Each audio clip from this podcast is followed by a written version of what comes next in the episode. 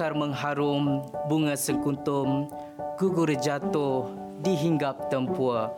Pemanis kata, Assalamualaikum. Salam sejahtera buat semua. Apa khabar murid-murid cikgu pada hari ini? Semoga sentiasa berada dalam keadaan sihat walafiat dan sentiasa bersemangat untuk mengulang kaji bersama-sama cikgu.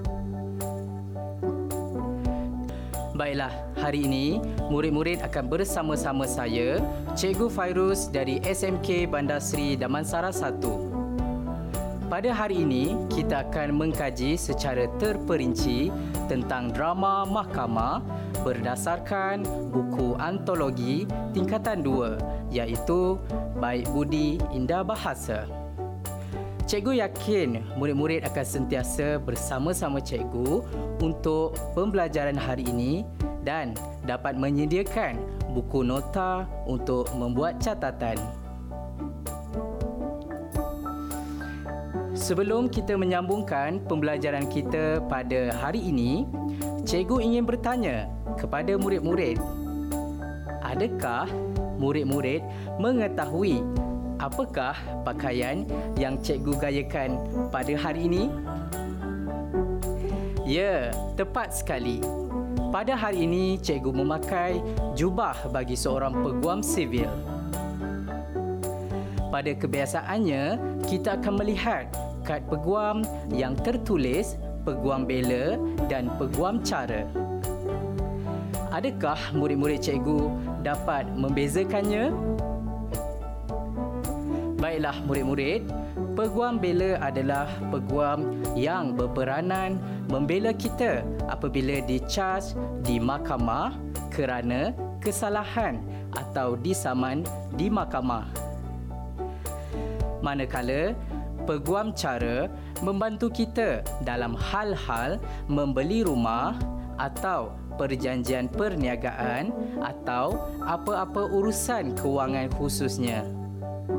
Apabila menjadi peguam bela atau peguam cara, peguam ini boleh hadir di mana-mana sahaja mahkamah di Semenanjung atau mahkamah di Sabah dan Sarawak. Tetapi, seorang peguam syar'i di Kuala Lumpur misalnya tidak boleh hadir bertugas di mahkamah-mahkamah negeri lain melainkan beliau mendapat tauliah dari negeri berkenaan. Untuk pengetahuan murid-murid, peguam syar'i ialah peguam yang khusus menguruskan kes-kes di mahkamah syariah sahaja. Hanya peguam yang beragama Islam sahaja yang layak untuk menjadi peguam syar'i. Peguam syar'i perlu menghadirkan diri dalam bidang guaman syar'i semasa di universiti ataupun graduan perundangan. Pada kebiasaannya akan mengambil diploma guaman syar'i selepas tamat pengajian. Oleh itu, cikgu berharap agar murid-murid dapat memahami penerangan oleh cikgu sebentar tadi dan menanamkan azam dan cita-cita untuk menjadi seorang peguam yang berjaya di masa akan datang. Dalam pembelajaran kita pada hari ini, murid-murid secara umumnya akan dapat 1. Menyatakan sinopsis drama mahkamah dengan jelas. 2. Menyatakan tema drama mahkamah dengan jelas. 3. Menyatakan persoalan bagi drama mahkamah dengan baik. 4. Menyatakan watak dan pewatakan yang terdapat dalam drama mahkamah. 5. Menghuraikan nilai dan pengajaran yang terdapat dalam drama ini dan boleh diaplikasikan dalam kehidupan murid-murid. Adakah murid-murid sudah bersedia? Diharapkan murid-murid cikgu telah bersedia dengan buku antologi Baik Budi Indah Bahasa dan buku catatan. Mari kita mulakan pembelajaran kita dengan sinopsis drama ini. Drama mahkamah bermula apabila Bulat bin Lepir didakwa menyebabkan kematian seorang nenek iaitu Mak Teh binti Jali berusia 99 tahun di Taman Gagak. Bulat tidak mengaku bersalah. Peguam bela percuma dipanggil untuk membela Bulat.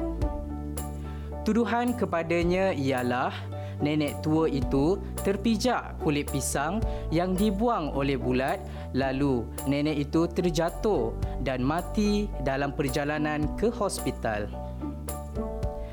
Bulat mengaku bahawa dia telah makan pisang itu, namun telah membuang kulitnya di dalam tong sampah. Seekor kambing telah datang dan menyelongkar sampah tersebut menyebabkan kulit pisang itu tercampak ke jalan raya. Hal ini menyebabkan nenek terpijak dan terjatuh. Bulat kemudian dibebaskan. Hakim memutuskan bahawa Bulat tidak bersalah.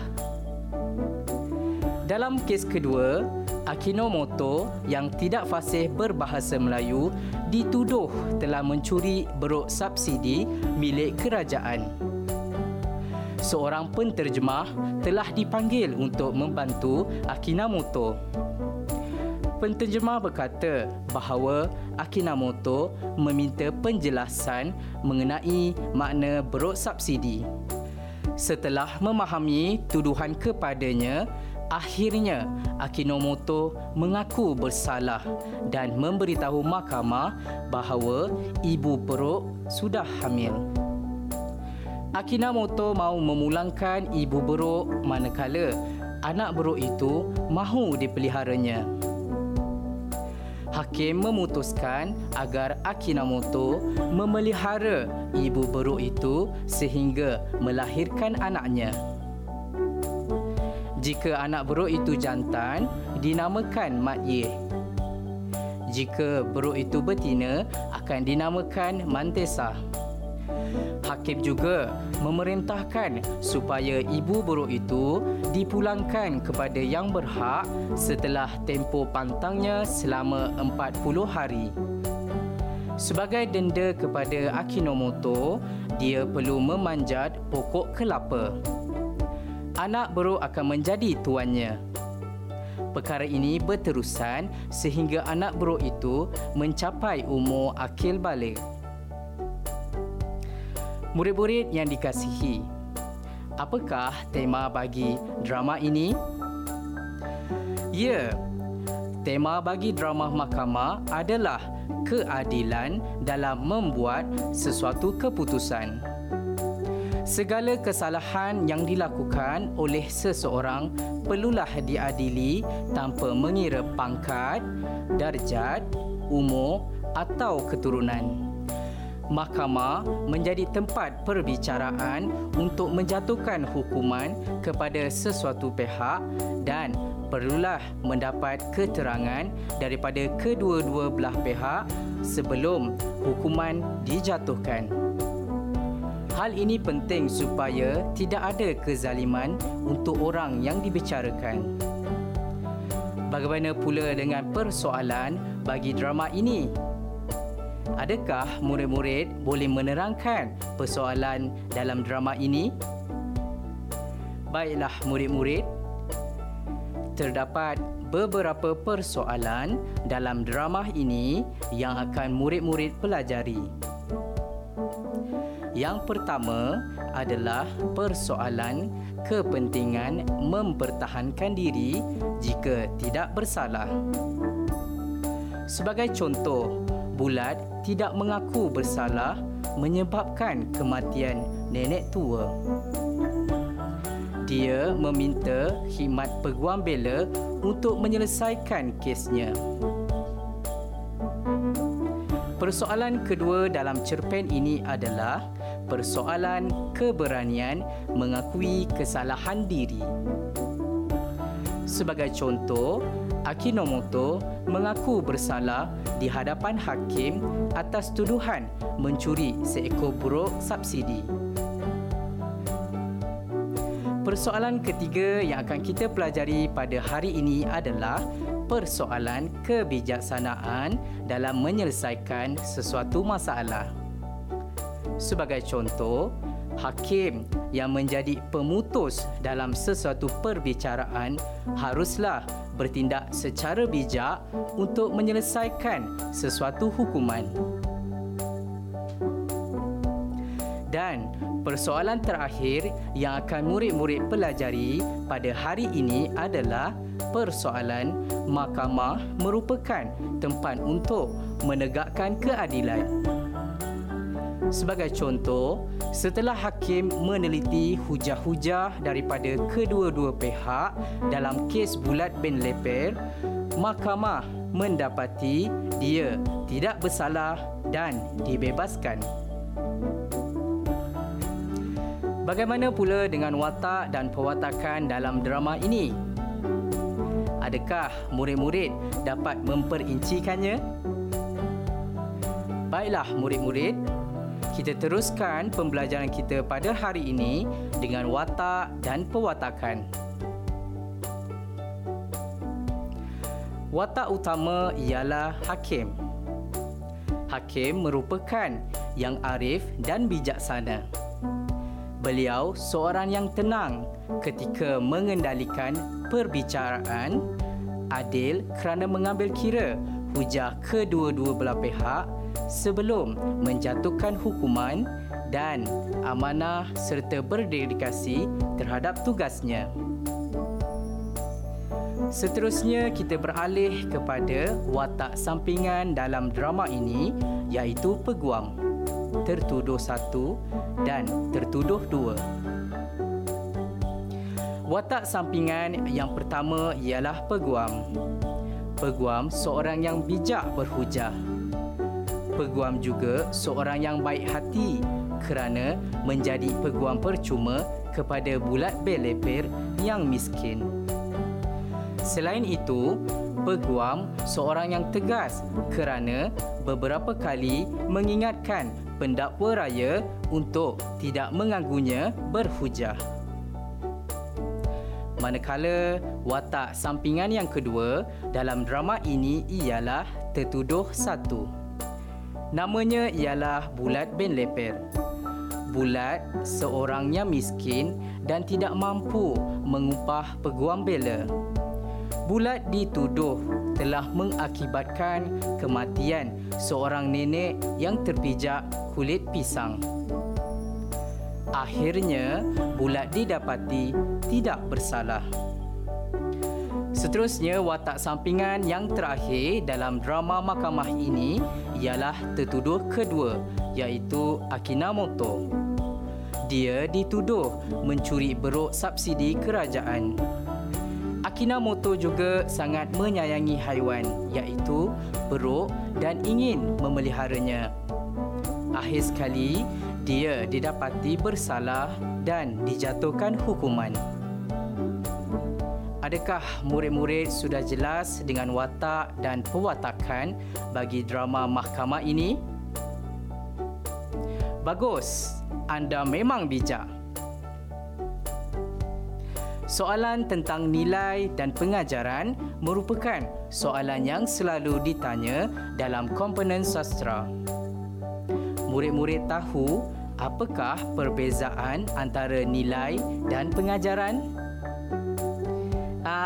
Ini jawabnya.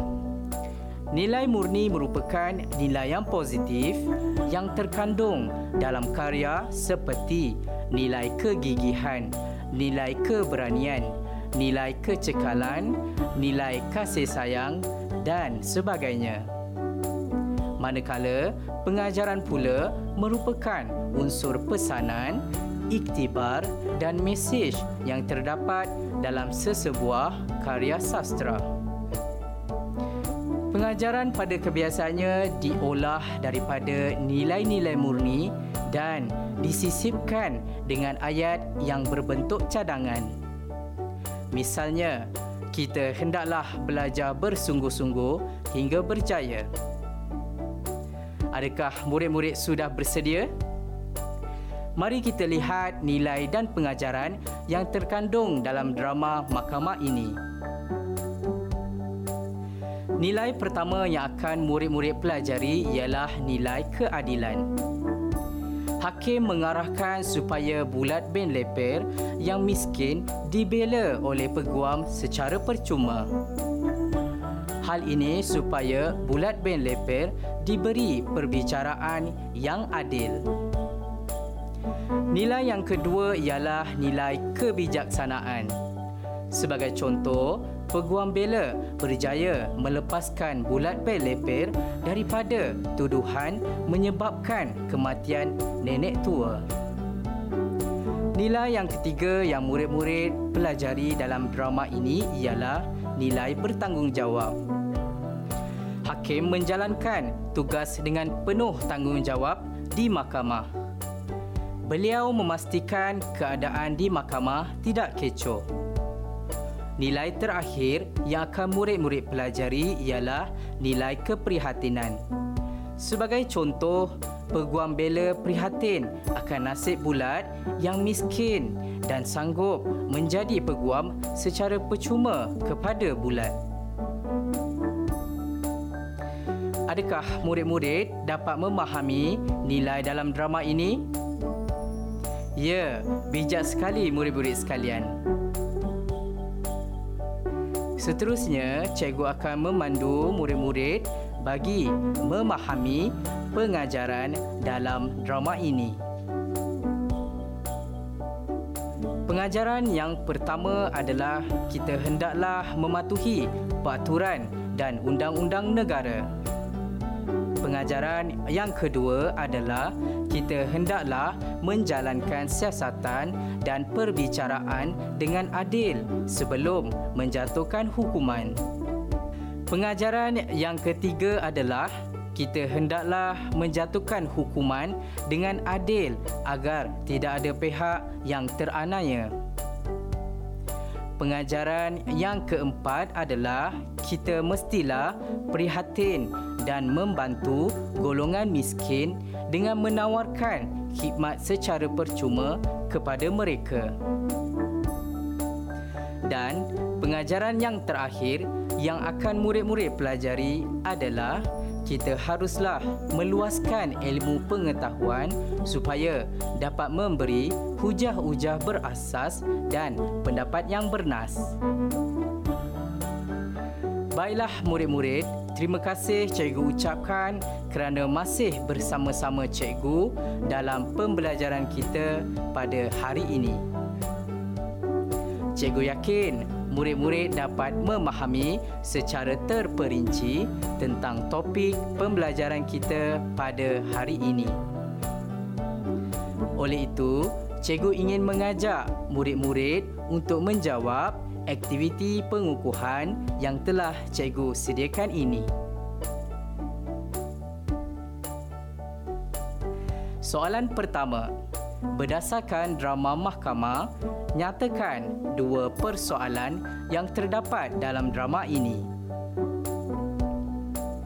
Soalan kedua, huraikan dua pengajaran yang terdapat dalam drama mahkamah. Soalan ketiga, tertuduh merupakan seorang yang telah didakwa melakukan kesalahan. Pada pendapat anda, apakah sebab-sebab yang memungkinkan tertuduh dibebaskan daripada sebarang pertuduhan? Murid-murid yang cikgu sayangi, tahniah kerana berjaya menyiapkan latihan pengukuhan bagi drama ini. Marilah kita sama-sama membincangkan latihan pengukuhan ini. Bagi soalan pertama, markah yang diperuntukkan adalah sebanyak 3 markah.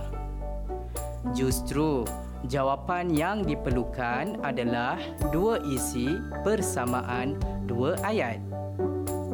Manakala satu markah pula bagi mewakili markah bahasa. Soalan ini memerlukan murid-murid menjawab dua persoalan yang terdapat dalam drama ini. Jadi, jawapan yang sepatutnya ialah berdasarkan drama Mahkamah, dua persoalan yang terdapat dalam drama ini ialah persoalan kepentingan mempertahankan diri jika tidak bersalah dan persoalan keberanian mengakui kesalahan diri. Bagi soalan kedua pula, markah yang diperuntukkan adalah 3 markah juga. Oleh itu, jawapan yang diperlukan adalah dua isi bersamaan dua ayat yang lengkap. Manakala satu markah lagi merujuk kepada markah bahasa. Murid-murid perlu menghuraikan dua pengajaran yang terdapat dalam drama Mahkamah. Jadi, jawapan yang sepatutnya ialah dua pengajaran yang terdapat dalam drama Mahkamah ialah kita hendaklah mematuhi peraturan dan undang-undang negara dan kita hendaklah menjatuhkan hukuman dengan adil agar tidak ada pihak yang teranaya. Akhir sekali, bagi soalan ketiga, soalan ini memperuntukkan sebanyak 4 markah. Justru, murid-murid perlu memberikan 3 isi yang bersamaan 3 ayat. Satu markah adalah markah bahasa. Soalan ini memerlukan murid-murid untuk berfikir dan membuat ramalan mengapakah tertuduh dibebaskan dari sebarang pertuduhan. Jadi, jawapan yang sepatutnya ialah pada pendapat saya, antara sebab yang memungkinkan tertuduh dibebaskan daripada sebarang pertuduhan adalah kerana pendakwa raya gagal mengemukakan bukti-bukti yang kukuh. Selain itu, saksi-saksi memberikan keterangan yang bercanggah antara satu dengan yang lain. Akhir sekali adalah apabila pendakwa raya membuang kes pertuduhan terhadap tertuduh. Tahniah cikgu ucapkan kepada murid-murid yang berjaya menjawab soalan yang diberikan dengan betul. Hal ini dapat menunjukkan bahawa murid-murid telah menguasai subtopik pembelajaran pada hari ini dengan jelas. Murid-murid yang cikgu kasihi, sekian sahaja sesi pembelajaran kita pada hari ini. Sebagai rumusan bagi pembelajaran kita pada hari ini, cikgu berharap agar murid-murid dapat mencontohi nilai keadilan dalam drama ini dalam kehidupan seharian murid-murid. Dengan mengamalkan sikap adil kepada sesama manusia akan menyebabkan kita mudah dipercayai oleh orang, kita akan mudah didekati oleh orang dan hidup akan lebih dirahmati oleh Tuhan. Baiklah murid-murid, izinkan cikgu mengakhiri pembelajaran kita dengan 2 rangka pantun iaitu tekun tok batin, menganyam rumbia, bikin santaulan ke Tanjung Surat. Pupuklah prihatin seawal usia, membawa bekalan hingga ke akhirat. Pohon tualang hingga pantempua, dibidik bupati jatuh melurut. Asas keadilan untuk semua, itulah peketi wajar diturut. sehingga kita bertemu lagi dalam kelas yang seterusnya. Assalamualaikum dan terima kasih.